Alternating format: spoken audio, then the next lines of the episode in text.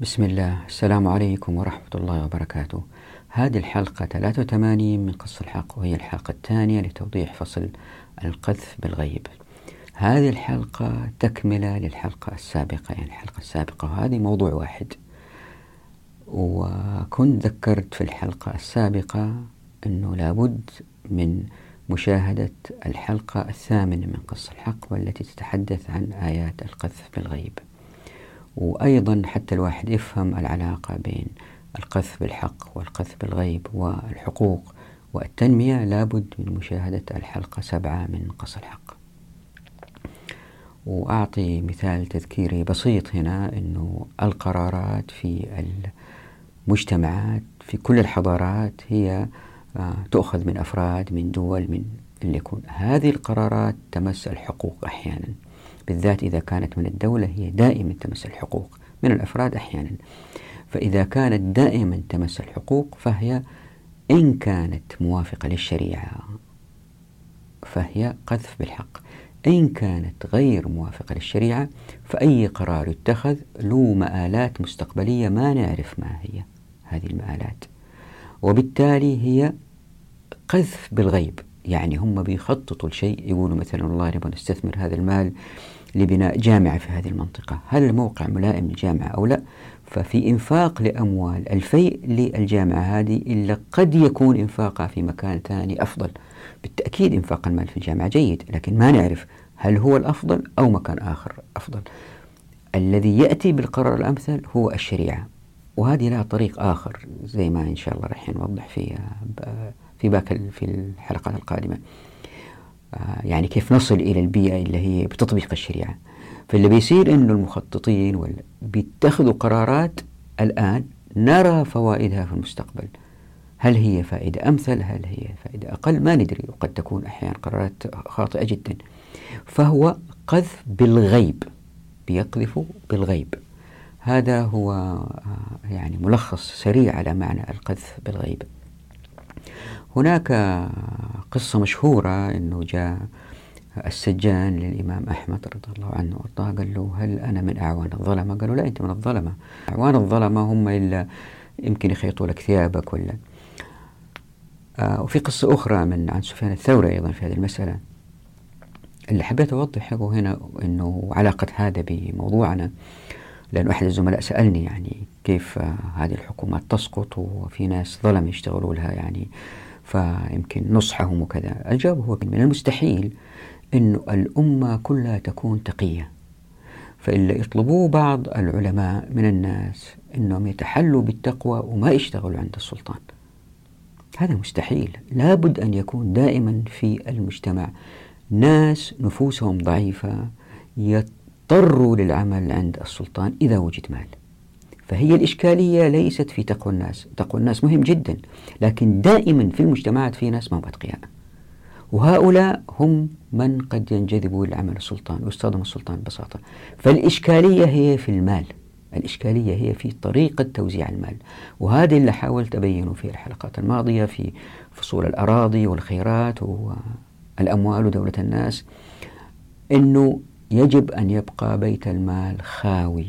وهذا اللي بتسوي الشريعة باستمرار بتغلق جميع الأبواب التي تذهب بالمال لبيت المال وإن ذهب فله مستحقين. لكن في معظم الأحوال المال ينتقل من إيد لإيد من غير المرور على الدولة زي ما راح نشوف إن شاء الله في الفصول القادمة. عندها لن يستطيع الظلماء من الاستمرار في الظلم ولا يمكن يفكروا في الظلم. والآن إلى الملخص. المسألة الأولى اللي أحب أركز عليها ولأهميتها وضعتها هنا في الملخص وما شرحتها في التوضيح لأنها مهمة حبيت أضعها هنا أنه قوله تعالى أعوذ بالله من الشيطان الرجيم وإذا تولى سعى في الأرض هي الآية التي تلي قوله تعالى أعوذ بالله من الشيطان الرجيم ومن الناس من يعجبك قوله في الحياة الدنيا فزي ما أنتم شايفين هنا في الشاشة ومن الناس هذه تبعيض. يعني ليس بالضرورة كل الناس. لكن هذا التبعيض يمكن الإنسان ينظر له من منظورين. تبعيض لناس من مجموعة ناس وتبعيض لجيل من مجموعة أجيال. يعني في مجموعة ناس في عصر معين منهم من يعجبك قوله. وهو يتولى ويسعى في الأرض ليفسد. ويمكن النظر المسألة بطريقة أخرى أنه في أجيال جيل بعد جيل بعد جيل بعد جيل ستأتي أجيال من هذه الأجيال إلا منها من يسعى وسيفسد. فإذا تقبلنا هذه الفكرة أنه التبعيض أيضا قد يكون على أجيال فالآية بتقول لنا أنه سيأتي وقت في أجيال هذه الأجيال الأفراد اللي فيها إن تولوا سيسعوا في الأرض ليفسدوا فيها. وبالتالي ذلك الجيل يمكن القول أن كل أفراد أي سعي لهم في ذلك الوقت سيؤدي إلى الفساد. يعني الآية تستشرف المستقبل وتقول لنا ما الذي سيحدث مستقبلا. طبعا أي واحد ينظر الآية لوحدها وهي تقول وإذا تولى سعى في الأرض ليفسد فيها وبعدين بتقول ويهلك الحرث والنسل من المنطقي أنه الناس عموما يرفضوا فكرة أنه إنسان يروح يحرق آه، مثلا حرث الآخرين أو يقتل الناس. طبعا هذا الشخص آه، ما هو شخص سوي يعني. لكن هذا الشخص بهذا التصرف يعجبك قوله في الحياة الدنيا. وإذا نبهوه ترى أنت بتسوي شيء فاسد وإذا قيل له اتق الله أخذته العزة بالإثم. يعني هو بيستكبر ومو شايف أنه بيسوي شيء غلط. متى يقع هذا الشيء؟ هذا الوضع متى يقع؟ أنه واحد يخرب وفي نفس الوقت ما هو مقتنع أنه مخرب. إلا رح نشوف في هذه الحلقة أنه هذا الوضع يقع عندما يكون في مجتمع متماسك متكامل الأطراف كل أفراده يتولوا ويسعوا في إفساد الكرة الأرضية بهلاك الحرث والنسل. يعني ما في استثناء لأي واحد في هذا المجتمع. وكأن الآية بتقول لنا سيأتي زمان والسكان اللي في الكرة الأرضية كلهم بيتعاونوا على إفساد الكرة الأرضية لأن التبعيض شمل أجيال من مجموعة الأجيال وكأنها تتحدث عن العولمة اللي إحنا فيها الآن. ففي هذه العولمة اللي إحنا فيها الآن وإذا تولى سعى في الأرض ليفسد فيها يعني أي حركة يسويها الإنسان ستفضي إلى إفساد وإهلاك الحرث والنسل. يعني أيام الرسول صلى الله عليه وسلم وقبله الفرس والروم وقبل الحضارة الحالية اللي إحنا فيها والتقنيات الحالية والحداثة. في تلك الأزمان يصعب فهم هذه الآيات لأنه آه أي تولي للسعي في الأرض لصالح الإنسان لا يرى بوضوح أنه سيؤدي إلى الإفساد لأنه ليس من المنطق يعني ذلك الوقت عندهم قيم وأعراف وعادات ليس من المنطق أن الإنسان يحرق حرث الآخرين مثلا أو يقتل الآخرين. هذا واضح أنه تصرف غير مقبول. لكن الآيات الثلاثة بالذات الآية الوسطى بتقول إنه في تصرفات واللي بيسويها يعجبك قوله في الحياة الدنيا وإذا قالوا له هذه اللي بتسوي أنت غلط تأخذ العزة بالإثم. هذا الآن موجود بوضوح نراه من خلال الحكام ومستشارينهم الذين يضعوا الأنظمة والقوانين التي تثبت أركان الحضارة الحالية ولا أي فرد يتحرك فيها بالضرورة سيؤدي إلى المساهمة. في استمرارية هذه الحضارة التي بمجموع تحركات أفرادها ستؤدي إلى إهلاك الحرث والنسل. فلإثبات هذه المسألة نبدأ بالحديث عن أنه الفساد في العادة في الكرة الأرضية لابد أن يكون نتاج تحرك جماعة وليس فرد. فلماذا الآية تخاطب الفرد؟ يعني الآية بتقول أي حركة استثمارية تصنيعية عمرانية تنموية من أي فرد ستسهم في استمرارية هذا النظام الذي يؤدي إلى تلويث الكرة الأرضية؟ مثلا واحد ابن عمارة سكنية. هذه في الظاهر مسألة جيدة لإسكان الناس. لكن لأنه هو أشترى الأرض التي يجب أن تحيا فهو قبل بالنظام الذي جعل الأرض سلعة. فهو بحركته هذه الذي يظن أنها جيدة للمجتمع هو بيسهم في استمرارية نظام سيؤدي في النهاية إلى تلويث الكرة الأرضية. وهذا يقع فقط إن كان الحكم في ذلك المجتمع بنظام غير الشريعة الإسلامية. بعد كده أوضح الفرق بين التولي والتوكل وأنه التولي سيكون في إطار وضع الحكم بغير ما أنزل الله وأنه أي حركة يقوم فيها الناس إن كانت في إطار مجتمع يحكم بالشريعة فهو توكل على الله ويؤجر عليه الإنسان. يعني المهم في القضية هو حركات الأفراد وليس الفعل ذاته لكن المظلة المجتمعية اللي يتحرك فيها الإنسان بغض النظر عن قناعاته هذه ما نحاول آه نثبتها. يعني مثلا الإنسان المسلم اللي يعيش الآن بين غير المسلمين برغم أنه مسلم فهو بدفعه للضرائب والقبول بالأنظمة اللي عايش فيها فهو بيساهم في استمرارية ذلك النظام الذي سيسحب الكرة الأرضية للفساد. وبالعكس واحد غير مسلم عايش بين المسلمين وعليه أنه يلتزم بالأنظمة والقوانين اللي أوجدتها الشريعة فهو لا يفسد مثل ذلك المسلم في ذلك المجتمع. وهذا يوضح أهمية الخطاب الشرعي اللي ركز على ثلاثة زي ما وضحنا في الحلقة الماضية مجتمع مسلم مجتمع غير مسلم مجتمع منافق. وإذا تتذكروا الحالات الفردية وليس الخطاب المجتمعات الخطاب للأفراد الذي تحدثنا عنه في الحلقة الماضية وقلنا هو ستة ويمكن نخليها ثمانية فإذا ربطنا هذه الفكرتين مع بعض مع الآية نستنتج إن شاء الله أنه الآية إعجازية في الإنباء بما سيحدث مستقبلا لأنها نزلت على الرسول صلى الله عليه وسلم بما سيحدث مستقبلا يعني في أيامنا هذه أنه الآن نعيش في مجتمعات سواء كنا مسلمين أو غير مسلمين لأنها لا تحكم بالشريعة. أي تولي هو سعي سيؤدي إلى إفساد الكرة الأرضية. بعد كده أعطي أمثلة من آيات أخرى مثل قوله تعالى أعوذ بالله من الشيطان الرجيم فإن تولوا فإن الله عليم بالمفسدين.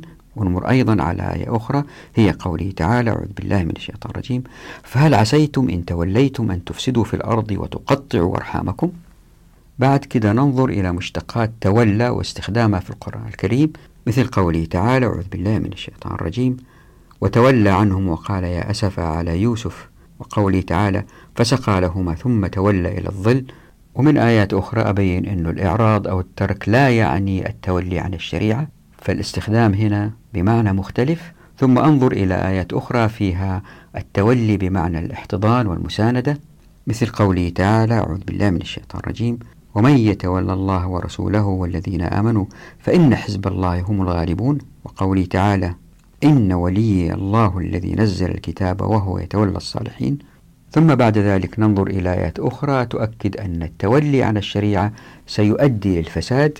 مثل قوله تعالى أعوذ بالله من الشيطان الرجيم. فمن تولى بعد ذلك فأولئك هم الفاسقون. وآيات أخرى. ثم بعد ذلك نعود مرة أخرى إلى قوله تعالى وإذا تولى سعى فأضرب أمثلة لكيفية أن السعي بالضرورة سيؤدي إلى الفساد وتلويث الكرة الأرضية.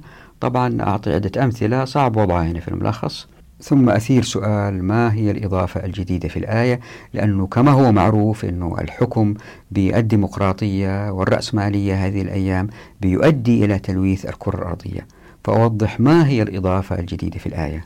فأمر على عدة مسائل منها أنه تراكم أفعال الأفراد وبغض النظر عن الاعتقاد في مظلة مجتمع لا تحكم بالشريعة ستؤدي إلى الفساد بالضرورة. وهذه مسألة ما يمكن نفهمها إلا من خلال ضرب بعض الأمثلة. في هذه الأمثلة نحول تولي الناس وسعيهم إلى مسائل حقوقية. عندما تتحول إلى مسائل حقوقية نفهم كيف تؤدي إلى التلوث. وهذه مسألة مهمة. كيف نحول السعي إلى مسائل حقوقية.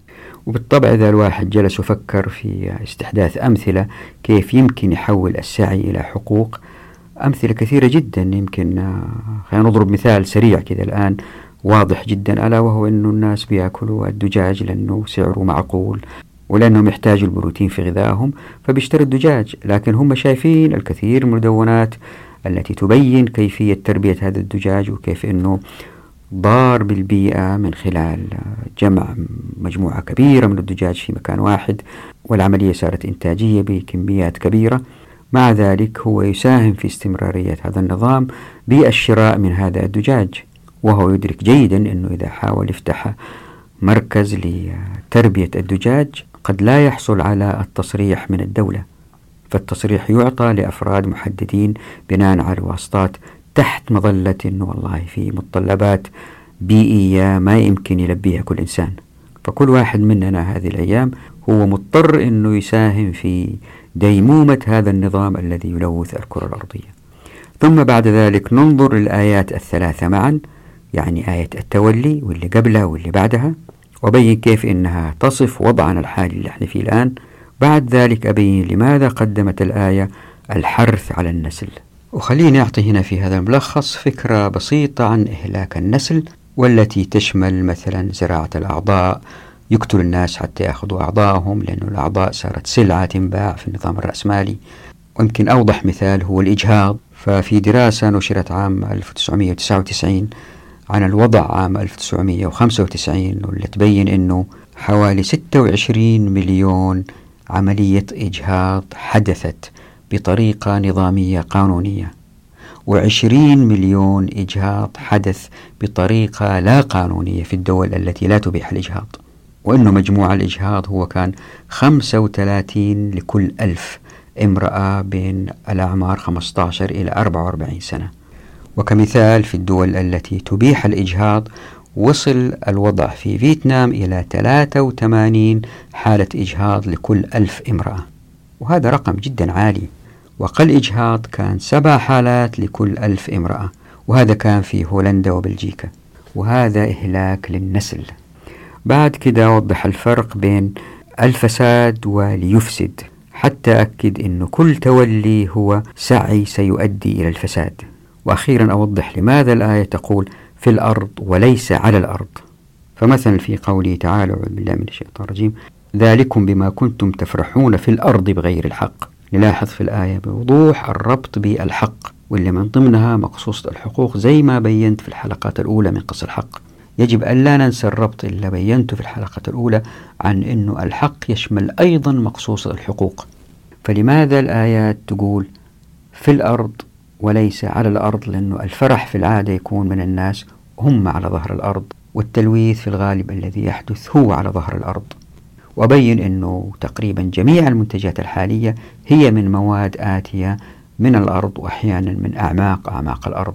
وهنا في وجهة نظر وقد لا تكون صحيحة والله أعلم أنه التولي والسعي في الأرض يشمل أيضا ما هو على الأرض. فقبل ظهور الحداثة وقبل انتشار التصنيع كان الإفساد على الأرض لكن بعد الحداثة وبعد انتشار التصنيع فالإفساد هو في الأرض الذي يشمل أيضا ما على الأرض. وأخيرا يا ليتكم تلتفتوا لهذه المسألة لأن موضوع هذه الحلقة والحلقة الماضية هي محاولة تربيط بين آيات وتأويلاتها فبالتالي قد لا تكون مقنعة جدا في هذه المرحلة. لكن إن شاء الله بإذن الله من الإحصائيات ومن المؤشرات التي تأتي من المجتمعات التي لا تحكم بالشريعة ستتأكدوا أن هذه الآيات تصف وضعنا الحالي اللي إحنا فيه. والآن إلى التوضيح. قال تعالى أعوذ بالله من الشيطان الرجيم. وإذا تولى سعى في الأرض ليفسد فيها ويهلك الحرث والنسل. الملفت في الآية إنها تخاطب الفرد. بينما الفساد هو نتيجة حتمية لتراكم أفعال الجماعات وليس بالضرورة الفرد. طيب لماذا الخطاب للفرد؟ هذا مفتاح لفهم الآية. لاحظوا أنه في ترتيب للأحداث في الآية تبدأ بقوله تعالى وإذا. والتي تشترط أن التولي هو السعي في قوله تعالى وإذا تولى سعى. يعني أي تولي أو أي عمل من هذا الذي يشهد الله جل جلاله على ما في قلبه وما يحكم بالشريعة ما هو في الواقع إلا سعي سيؤدي للفساد. أكرر مرة ثانية هذه نقطة مهمة. أي تولي إنما هو سعي. يعني اللي بأزعمه ولا أحاول أثبته إنه أي حركة للإنسان هي تولي عن الشرع إن كانت في مجتمع ما يحكم بما أنزل الله. وإن كانت في مجتمع يحكم بما أنزل الله فهي توكل يؤجر عليه. إن نوى العبد ذلك وكان مسلما. والله أعلم. يعني هذه مقدمة لما سيأتي إن شاء الله. فإن تحرك الإنسان أي حركة سواء لكسب رزقه أو للهو فإن لم يكن في مجتمع يحكم بالشرع فهو تول سيؤدي للفساد. وحتى إذا كان زار الإنسان صاحبه فهذا تولي يؤدي للفساد. طبعا ليس المقصود هنا بأن الفاعل سيؤثم عليه. لكن تراكمات هذه الأفعال في مجتمع لا يحكم بالشريعة سيؤدي الفساد لأنه تول. أما إن كان العمل في مجتمع يحكم بالشريعة فهو بالتالي توكل على الله وليس تولي. خلينا أوضح وبعدين ندخل في الإثبات إن شاء الله بإذن الله. المهم في حركات الأفراد ليس الفعل ذاته. يعني هو رايح المسجد ولا هو رايح لمصنع ولا رايح ليزور صاحبه. لكن المظلة المجتمعية اللي يتحرك فيها الإنسان سواء كان مسلم أو كافر. هذه نقطة مهمة لازم نتذكرها. تذكروا اللي تحدثنا عنه سابقا أنه هناك سبع احتمالات للأفراد. وقلنا مسلم في مجتمع كافر كافر في مجتمع مسلم. هذا في الحلقة الماضية. وأن الخطاب الشرعي يركز على ثلاثة منها. جماعة مسلمة جماعة كافرة جماعة منافقة. فإن تحرك المسلم في مجتمع يحكم بالشريعة فإن فعله توكل بإذن الله ولن يؤدي للفساد. زي ما رح نشوف إن شاء الله بإذن الله في باقي حلقات هذا الفصل والفصل القادم. وهذه هي الجماعة الأولى. وإن تحرك الكافر في مجتمع يحكم بالشريعة حركته لن تؤدي للفساد أيضا. وهذا الاحتمال الثاني. يعني المهم ليس الإنسان لكن المظلة اللي يتحرك فيها الإنسان. بإيش؟ بيحكم المجتمع. بالشريعة ولا بغير الشريعة؟ يعني حركة هذا الكافر في مجتمع مسلم مثل المنافق. أما إن تحرك المسلم في مجتمع لا يحكم بشرع الله فإن حركته ستؤدي للفساد برغم أن المتحرك مسلم. زي مثلا الإخوان اللي يعيشوا الآن في دول ما هي مسلمة فهم بيدفعوا من أموالهم اللي بيكسبوها ضرائب للدولة حبوا أو ما حبوا. بالتالي هم لا شعوريا بيأيدوا نظام يؤدي إلى تلويث البيئة. وإن تحرك الكافر في مجتمع كافر حركته ستؤدي أيضا للفساد بطريقة مضاعفة بالتأكيد. وهذه الجماعة الثانية أو الاحتمال الرابع. في آيات أخرى تؤكد نفس هذا المعنى أي تؤكد أن التولي عن الشرع هو إفساد في الأرض كقوله تعالى في سورة آل عمران أعوذ بالله من الشيطان الرجيم فإن تولوا فإن الله عليم بالمفسدين لاحظوا هنا أن الخطاب للجماعة غير المسلمة. ومتى ما كان القرآن يخاطب الجماعة غير المسلمة؟ فهذا في إشارة إلى أن هذه الجماعة طالما أنها حكمت بغير الشريعة فلديها استطاعة ولديها استقلالية سياسية واقتصادية عن المسلمين لأنها تستطيع المجاهرة بالتولي كما هو حادث في المجتمعات المعاصرة التي تحكم بالديمقراطية والتي آلت فيها العلاقات الأسرية مثلا للتفكك بسبب اتباع الأفراد لأزواجهم من خلال التولي عن شرع الله. الآن لننظر لقوله تعالى في سورة محمد أعوذ بالله من الشيطان الرجيم. فهل عسيتم إن توليتم أن تفسدوا في الأرض وتقطعوا أرحامكم؟ وفي أمثلة أخرى إن شاء الله نأتي عليها لكن المهم الآن هو بالطبع أنه المتولي ليس بمسلم. أما المتوكل فهو المؤمن. وبالطبع ليس المقصود من هذه اللي شرحته أنه كل تولي عن الإفساد دائما. فهو يعني الإفساد إن كان توليا عن شرع الله. وهذا لا يحدث إلا من غير المسلم أو المنافق وبالذات في نظام مجتمعي لا يحكم بشرع الله. أي أن أي فعل من غير المسلم هو تول مفض للإفساد بالضرورة إن كانت الجماعة هي الجماعة الثانية. أما إن كان التولي من كافر أو منافق ولكنه يعيش في مجتمع يحكم بشرع الله فإن الفعل قد لا يؤدي للفساد. كيف؟ قبل الإجابة لابد من بعض التوضيح عن التولي. أتت مشتقات تولى من الجذر ولي في آيات عدة في إطار لا يعني الفساد لأنه ليس تولي عن الشرع ولكنه بمعنى الإعراض أو الترك أو الذهاب قوله تعالى. أعوذ بالله من الشيطان الرجيم. وتولى عنهم وقال يا أسفا على يوسف وابيضت عيناه من الحزن فهو كظيم. وقوله تعالى أعوذ بالله من الشيطان الرجيم. فسقى لهما ثم تولى إلى الظل فقال رب إني لما أنزلت إلي من خير فقير. وقوله تعالى أعوذ بالله من الشيطان الرجيم. ولا على الذين إذا ما أتوك لتحملهم قلت لا أجد ما أحملكم عليه.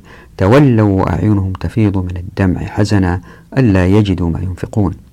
وقوله تعالى اذهب بكتابي هذا فألقه إليهم ثم تول عنهم فانظر ماذا يرجعون. أيضا لا أقصد أن التولي يأتي بمعنى الاحتضان والمساندة كما في قوله تعالى أعوذ بالله من الشيطان الرجيم. ومن يتولى الله ورسوله والذين آمنوا فإن حزب الله هم الغالبون. وقوله تعالى إن ولي الله الذي نزل الكتاب وهو يتولى الصالحين. لكن العام في القرآن الكريم هو أن التولي إفساد إن كان تولي عن الشرع أو كان من كافر لأنه لا يؤمن بالشرع. كقوله تعالى أعوذ بالله من الشيطان الرجيم وأن احكم بينهم بما أنزل الله ولا تتبع أهواءهم واحذرهم أن يفتنوك عن بعض ما أنزل الله إليك. فإن تولوا فاعلم أنما يريد الله أن يصيبهم ببعض ذنوبهم وإن كثيرا من الناس لفاسقون. وقوله تعالى فمن تولى بعد ذلك فأولئك هم الفاسقون. وقوله تعالى ويا قوم استغفروا ربكم ثم توبوا إليه يرسل السماء عليكم مدرارا ويزدكم قوة إلى قوتكم ولا تتولوا مجرمين. يعني الناس من منظور التمكين يمكن نقول صنفين مؤمن أو كافر وكذلك أفعالهم متوكل على الله جل جلاله أو متولي عن الشرع. فجل تحركات غير المسلمين ستؤدي للإفساد لا محالة كما تنص الآيات كقوله تعالى في سورة النحل الذين كفروا وصدوا عن سبيل الله زدناهم عذابا فوق العذاب بما كانوا يفسدون. فالآية بتقول بأن الذين كفروا رح يذوقوا عذاب فوق العذاب لأنهم كانوا يفسدون. والخطاب هنا للجماعة وبالطبع كما وضحت الآية أخرى فإن هذا الإفساد بسبب التولي الذي لا يتبع شرع الله. وكذلك قوله تعالى في سورة صاد أعوذ بالله من الشيطان الرجيم أم نجعل الذين آمنوا وعملوا الصالحات كالمفسدين في الأرض؟ أم نجعل المتقين كالفجار؟ فالآية هنا بتقسم الناس إلى قسمين قسم مؤمن وبالتالي سيعمل الصالحات ولن يفسد في الأرض وهم المتقون وقسم هو المفسد في الأرض وهم الفجار. وكذا قوله تعالى في سورة يونس. أعوذ بالله من الشيطان الرجيم. ومنهم من يؤمن به ومنهم من لا يؤمن به. وربك أعلم بالمفسدين. فالآية هنا تؤكد أن كل من لا يؤمن فهو لا بد أن يكون مفسد. وبالطبع هذا الذي لا يؤمن لن يستطيع القيام بأفعال تخالف الشرع إلا إذا كان في مجتمع لا يحكم بشرع الله. وبالنسبة لقوله تعالى في سورة الأعراف أعوذ بالله من الشيطان الرجيم. ثم بعثنا من بعدهم موسى بآياتنا إلى فرعون وملئه فظلموا بها فانظر كيف كان عاقبة المفسدين. نلاحظ أنه في الآية في تبيان أن هؤلاء الذين كذبوا بما بعث به موسى عليه السلام يعني ظلموا بها عاقبتهم كانت وخيمة لأنهم كانوا من المفسدين لأن هؤلاء إن طال الزمن بهم وعاشوا فستفسد الأرض على أيديهم لأنهم لا يحكمون بما أنزل الله جل جلاله. لذلك كان لابد من استئصالهم. أخيرا خلينا نتدبر قوله تعالى في سورة العنكبوت. أعوذ بالله من الشيطان الرجيم.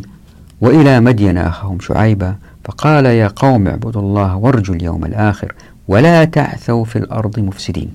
نلاحظ هنا أن الآية تقسم الناس كباقي الآيات. من يعبدون الله ومن لا يعبدون الله. وهدول اللي ما يعبدوا الله رايحين يفسدوا في الأرض لا محالة. طبعا الإفساد ما يكون بترك الصلاة والصوم لكن بتصرفات ستؤدي لإفساد الأرض كالتلويث. كيف؟ طبعا هذه التأويلات لهذه الآيات لن تقنع أي إنسان علماني أو شخص مسلم وما يؤمن أنه الشريعة صالحة لأيامنا هذه. وكثير منهم يؤمنوا بس كلام لكن في في الداخل ما يحاولوا يفعلوا ولا يقتنعوا أنه القرآن حق وبالتالي كيف يمكن يشتغل الأيام هذه؟ يمكن يأخذوه في المسائل العامة اللي هي في الأخلاق لكن في الحركيات هذا مستحيل يعني مثل الربا منتشر في كل مكان. آه طيب ليش؟ ليش بعرض هذا؟ هذا بعرضه إذا تذكروا في الحلقات الأولى من قص الحق قلت في فرق بين القيم والحركيات. هذه الآيات الآن تربط القيم بالحركيات. وهذه للمسلمين اللي يؤمنوا أنه القرآن حق لكن لغير المسلمين والمسلمين المنافقين ولا العلمانيين ولا ها إن شاء الله في الحلقات القادمة يروا كيف أنه من خلال الفكر الغربي نثبت لهم أنه النظم الغربية ستؤدي بالضرورة إلى التلوث. لاحظوا هنا الآية تقول آه آه في في في الوصف إنه إذا تولى سعى. يهلك إيش؟ الحرث والنسل. في حاجتين حرث ونسل. آه إذا تلاحظوا وتتذكروا في الحلقات الأولى قلت إنه الفساد نوعين فساد خلقي وفساد بيئي. وإنه ما نقدر نناقش الغرب في الفساد الأخلاقي. لأنه هذه قيمهم. هم ما عندهم مانع في الزنا. آه هذه قيمهم. لكن نقدر نناقشهم في التلوث البيئي لأنه هذا في ضرر واضح على الإنسان. الجزر تغرق التغير المناخي الأسماك بتموت في الأنهار بسبب التلوث. وأنت عارفين القصص هذه بس أفتحوا النت وشوفوا إيش اللي صاير في العالم الآن من تلوث.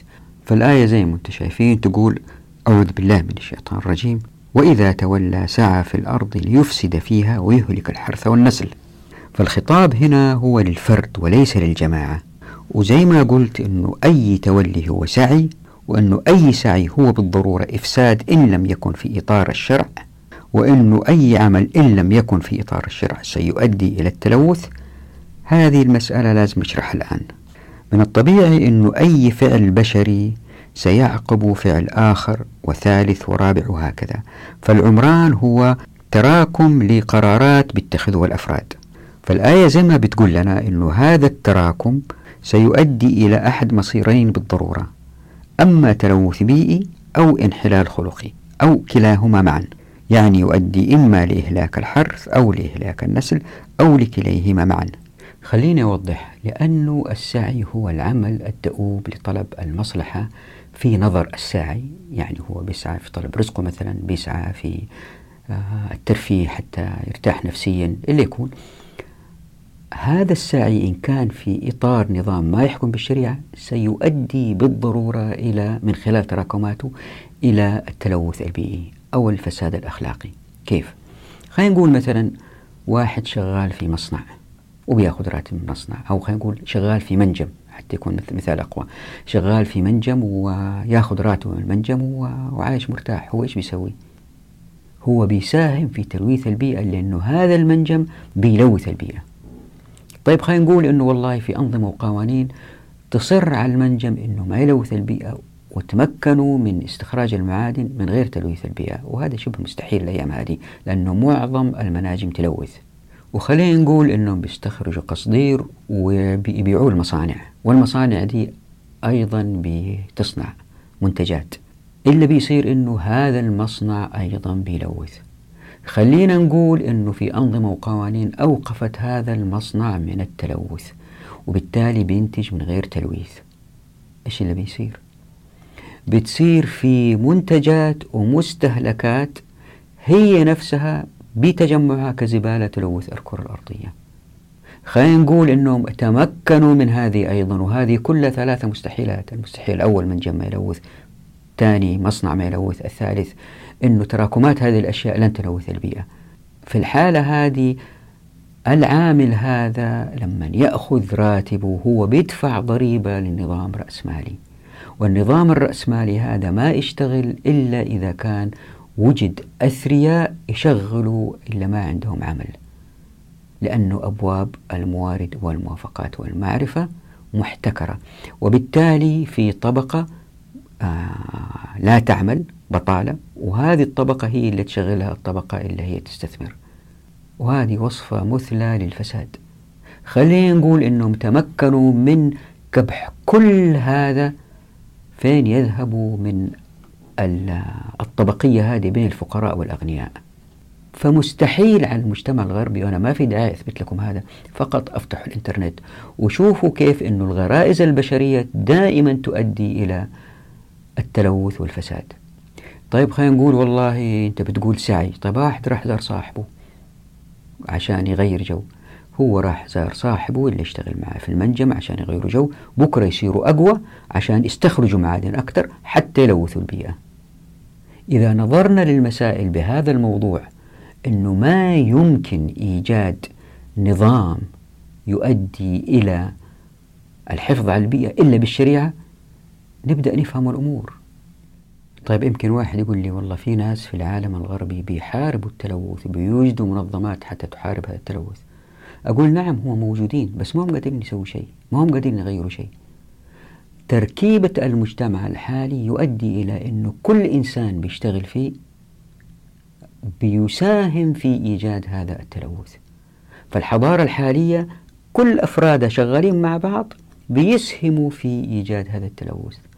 بدرجات مختلفة حتى لو كان عارفين إنه في تلوث وبيحاربوا لكن ما هم قادرين يتخلصوا منه لأنه هي جذرية في تركيبة النظام.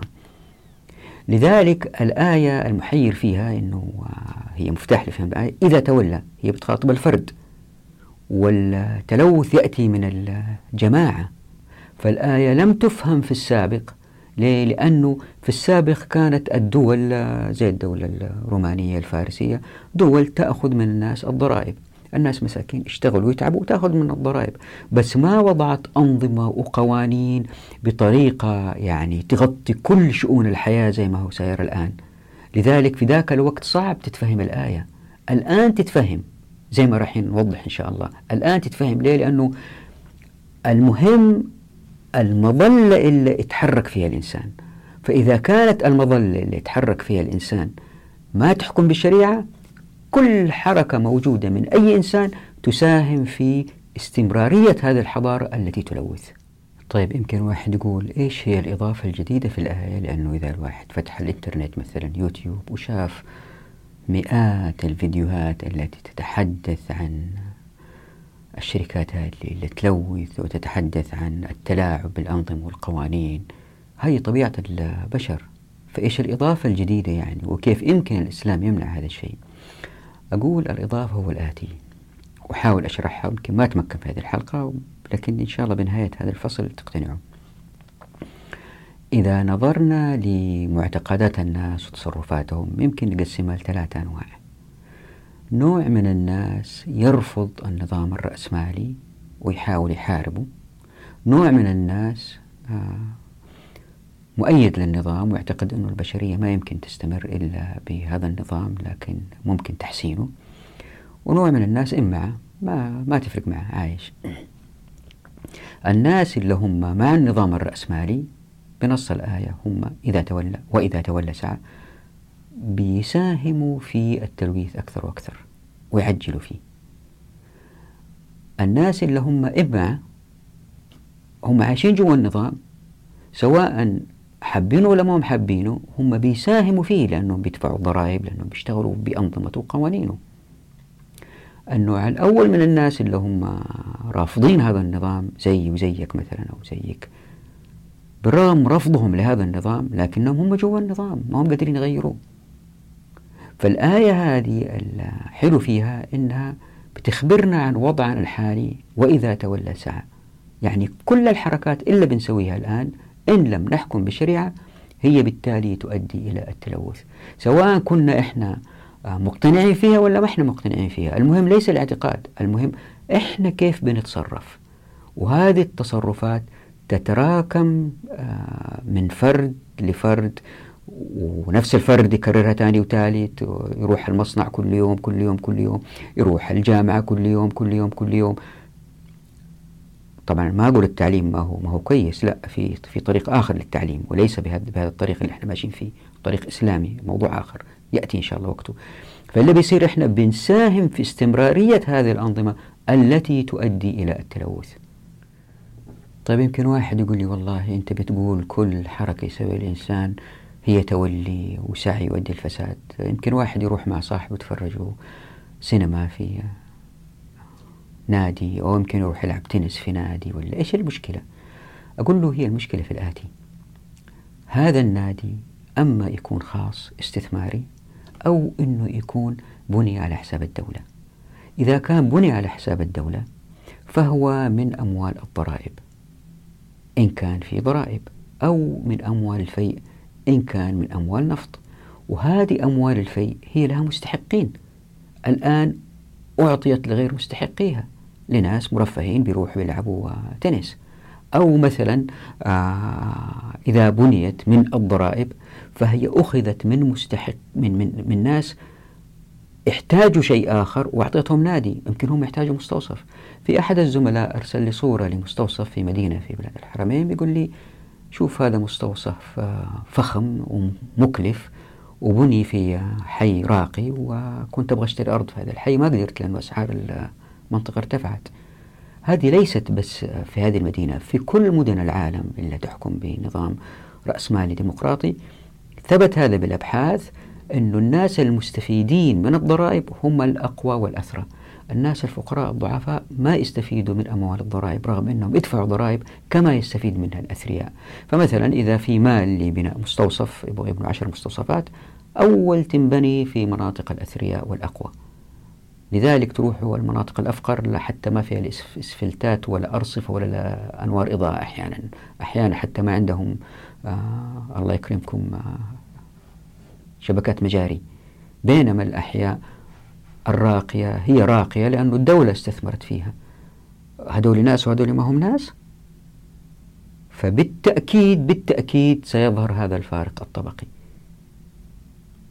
طيب خلينا نقول أنه هذا النادي مش الدولة بنته بناء القطاع الخاص. هذا الشخص الذي بنى النادي في القطاع الخاص لم يستطع الحصول على التصريح إلا لأنه عنده واسطة أو عنده طريقة للحصول على التصريح. مش أي واحد يقدر يفتح نادي الأيام هذه. حتى أنا كان عندي طالب يجيني الجامعة وكان أفندي و... ويغيب وما يجي ومسكته يوم قلت له يا أخي أنت تغيب كثير ليش؟ قال لي يعني أتخرج كم راح أخذ؟ أيامي كان مهندس تخرج خمسة آلاف قال لي يعني إيش أبغى أنا في اليوم أخرج عشرين ألف قلت له كيف؟ قال لي عندي نادي تنس آه تنس طاولة وبليارد ونبيع للشباب شاهي قلت له طيب كل الناس يقدروا يفتحوا يصيروا زيك؟ قال لي لا ما يقدروا. أنا عندي تصريح. ما حد يقدر يفتح يفتح نادي. والأندية هذه عددها محدود في المدينة اللي هو فيها. فهذه أحد الأشياء التي لفتت نظري هذا الكلام قبل 25 سنة. قلت الله في التصاريح هذه مصدر ثراء لبعض الناس. وفي مصور آه، بيكلمني بيقول لي ما تقدر تصور في بعض الدول ألين تأخذ تصريح تصوير؟ والتصريح هذا موجود عند بعض الأفراد اللي هم يأخذوها من وزارة الإعلام. مش كل إنسان يقدر يحصل على التصريح. فهذا النادي سواء أن بنى كذا أو كذا هو يعيش أفضل لأنه الناس بيزوروا أفضل. فزيارة هذا الشخص للنادي مع صاحبه عشان يلعب تنس ولا يشوف فيلم ولا اللي يكون يسهم في استمرارية هذا النادي وهذا يسهم في استمرارية هذه الحضارة المبنية على باطل. الآن خلينا ننظر للآية اللي قبلها واللي بعدها. يعني ننظر للثلاث الآيات مع بعض. أعوذ بالله من الشيطان الرجيم. ومن الناس من يعجبك قوله في الحياة الدنيا ويشهد الله على ما في قلبه وهو ألد الخصام. وإذا تولى سعى في الأرض ليفسد فيها ويهلك الحرث والنسل والله لا يحب الفساد. وإذا قيل له اتق الله أخذته العزة بالإثم. فحسبه جهنم ولبئس المهاد. يعني ألا تصف لكم هذه الآيات الثلاث حالة السواد الأعظم من الناس الآن؟ سواء كانوا مسلمين أو علمانيين أو غير مسلمين؟ كثير من الناس يبهروك بأفكارهم المبنية على المشاهدات والاستقراءات والإحصاءات في أبحاثهم ليصلوا من خلال نتائجها إلى اتخاذ قرارات اقتصادية أو عمرانية أو ما شابه مما يناقض الشرع. هؤلاء تعجبك أقوالهم ويشهدون الله على ما في قلوبهم وبأنهم مخلصين في بحثهم عن الأفضل للمجتمع لكنهم ألد الخصام لأنهم بضلالهم وبغير اتباع شرع الله في أفعالهم هم متولون وساعون للفساد بالضرورة. هذا اللي بتقول الآية. وهدول إذا ناقشتهم وحاولت إقناعهم بالاحتكام للشرع يعني أمرناهم بتقوى الله تأخذهم العزة بالإثم. فتأمل الوصف للحكام وبالذات اللي اشتغلوا مع الحكام من الخبراء والمتخصصين في شتى مجالات الحياة. وهؤلاء هم الذين يضعون الأنظمة والقوانين ويطبقوها دون الرجوع إلى شرع الله برغم أنهم مسلمين. يعني هذه الآيات الثلاثة في تركيبتها رائعة فاضحة. ملحوظة أيضا على الآية أنه قدمت الحرث على النسل. هل هناك فائدة أو توجيه أو توضيح؟ أعتقد والله أعلم نعم. إذا ظهر الفساد فهو صعب التعامل معه في الحرث. ليش؟ لأنه البشر يمكن يبنوا مباني إذا كان في سير تغير مناخي يبنوا مباني مكيفة. يمكن بيصنعوا سيارات مكيفة الآن. وإن اشتدت الحرارة يستطيعوا التعامل معها أكثر وأكثر. ويمكن يزرعوا الخضروات والفواكه داخل البيوت المحمية هذه برغم أنه المناخ بيتغير يمكن تفيض الأنهار يمكن. هذه كلها بيحاولوا العلماء إنهم يتحايلوا عليها. فمثلا حتى في علماء يفكروا بإيجاد حياة على كواكب أخرى ما فيها جو ملائم للبشر. لكن إلا ما يمكن يتصدوا له الناس والله أعلم لأنه شبه صعب شبه مستحيل أنه الناس يتغذوا على في العادة على الرز على القمح على الحبوب. هذه تحتاج مساحات شاسعة وصعب واحد يغطيها بطريقة محمية وتحتاج إلى آه، مناخ معين. فإن صار تغير مناخي أو إن صار تغير في المياه صعب الحصول على مئات الآلاف من الكيلومترات لتغذية سكان الكرة الأرضية. مسألة شبه مستحيلة إذا كان تغير الحال بسبب التلوث. مسألة أخرى هو أنه البشرية عندما تتغير تمر بمحطات أو عندما تتلوث تمر بمحطات. يمكن الأنهار تتلوث يمكن يصير في فيضانات بسبب ذوبان الجليد في القطبين الشمالي والجنوبي ويمكن يمكن. عارفين الأشياء هذه. لكن الذي يصعب على البشرية التعامل معه هو تغير التربة بأنها تصبح تربة غير صالحة للزراعة بسبب الأمطار الحمضية بسبب المياه الملوثة. يعني المياه الجوفية قد تفي بالزراعة لمدة معينة لكن هي المياه الجوفية أيضا تتلوث بتلوث البيئة.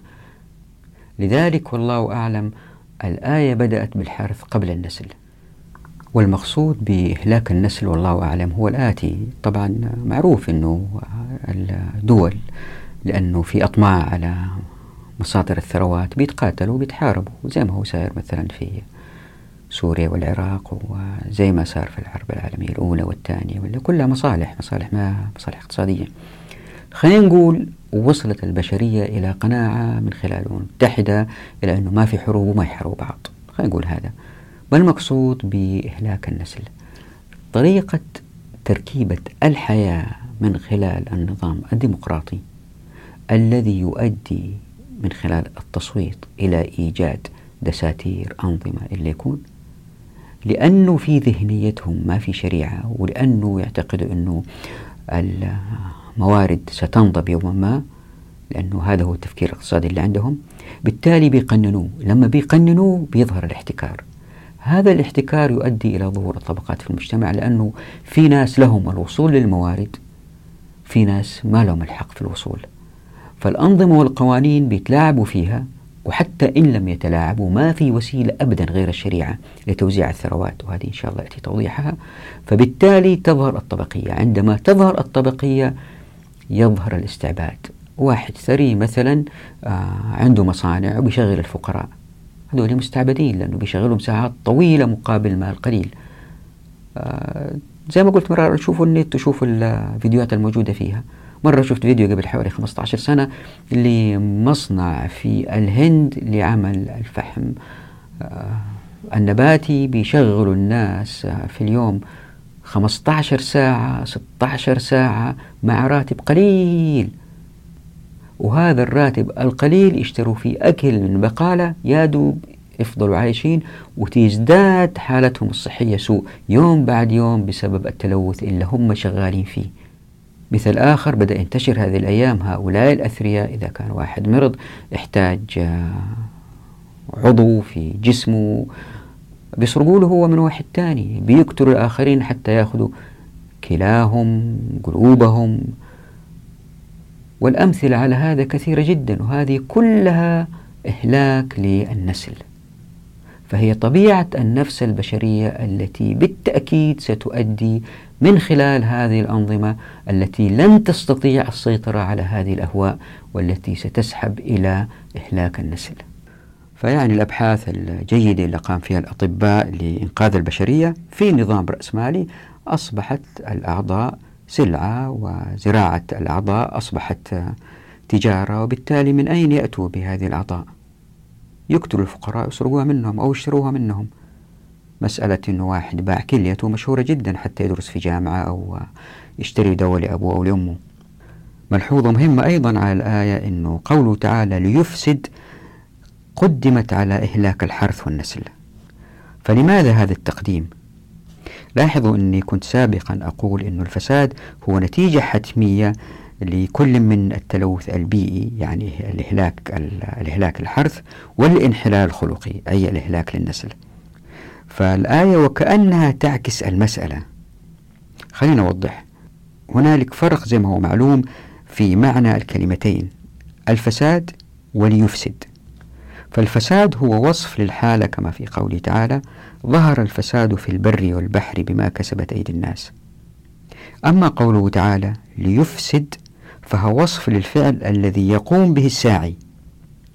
وفي هذا تأكيد على ما تحاول الآية إيضاحه من خلال قوله تعالى وإذا والتي تعني كاشتراط أن كل تولي مستقبلي إنما هو سعي. وأن هذا السعي هو بالضرورة إفساد من خلال قوله تعالى ليفسد. فدخول حرف اللام على يفسد تأكيد وجزم أن سعي الساعي سيفسد الأرض بقوله تعالى ليفسد. يعني كل تولي مهما كان نوعه إنما هو إفساد في الأرض بالضرورة لأن الساعي لم يكن في مجتمع يحكم بشرع الله. ملحوظة أخيرة أيضا على الآية هي أنه بتقول في الأرض. ما تقول على الأرض. فالواحد إذا كان نظر إلى التلوث الحالي يجد أنه على الأرض مش في الأرض جوا الأرض. الهواء الملوث فوق الأرض. الناس عايشين فوق الأرض. الأنهار فوق الأرض. لماذا الآية قالت في الأرض؟ وكذلك في آيات أخرى مثلا في قوله تعالى في سورة العنكبوت أعوذ بالله من الشيطان الرجيم وإلى مدين أخاهم شعيبا فقال يا قوم اعبدوا الله وارجوا اليوم الآخر. ولا تعثوا في الأرض مفسدين. وكذلك قوله تعالى في سورة غافر أعوذ بالله من الشيطان الرجيم ذلكم بما كنتم تفرحون في الأرض بغير الحق وبما كنتم تمرحون. وفي هذه الآية نجد أنه سبحانه وتعالى يصف غير المسلمين بأنهم يفرحون في الأرض والفرح عادة يكون فوق الأرض أي على الأرض. أما فيها أي داخلها كالعيش في الكهوف تحت الأرض فهو أقرب للكآبة منه الفرح فكيف يفسد الإنسان داخل الأرض وكيف يفرح الإنسان داخلها؟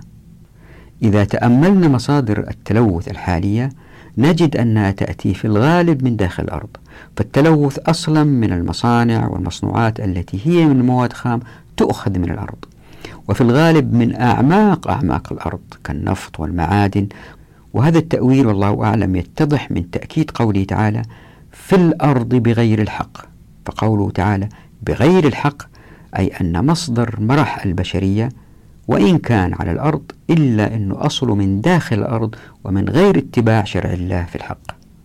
فاللي يمكن الناس من الفرح والمرح هو التصنيع الذي يوفر المستهلكات بغزارة وفي الوقت ذاته يتيح للناس الكثير من الفراغ الوقتي للتمتع واللهو بمباهاة وتزين وتلذذ. وهذه مسألة مهمة لذلك فردت لها فصل مهم هو ابن السبيل يعني مسألة ما في داخل الأرض. وهنا لي ملحوظة دائما أكررها لأنه أطلنا في الحلقات وما وصلنا لكيف أنه البشرية توجد الإنتاجية بالطريقة الشرعية. هي أنه لا تعتقدوا أنه إذا كان طبقنا الشريعة ما نعيش في فرح ومرح وما نعيش في رغد من مستهلكات. لا لا لا لا. إن شاء الله ستروا بإذن الله في فصل ابن السبيل والشركة والفصل الوصل والحكم بالفصول اللي بعدها كيف أنه في طريق آخر لإيجاد حياة من غير تلويث ومن غير إهلاك حرث ونسل. حياة جدا رغدة وممتعة للجميع. نقف هنا نراكم على خير إن شاء الله بإذن الله في القادمة ودعواتكم.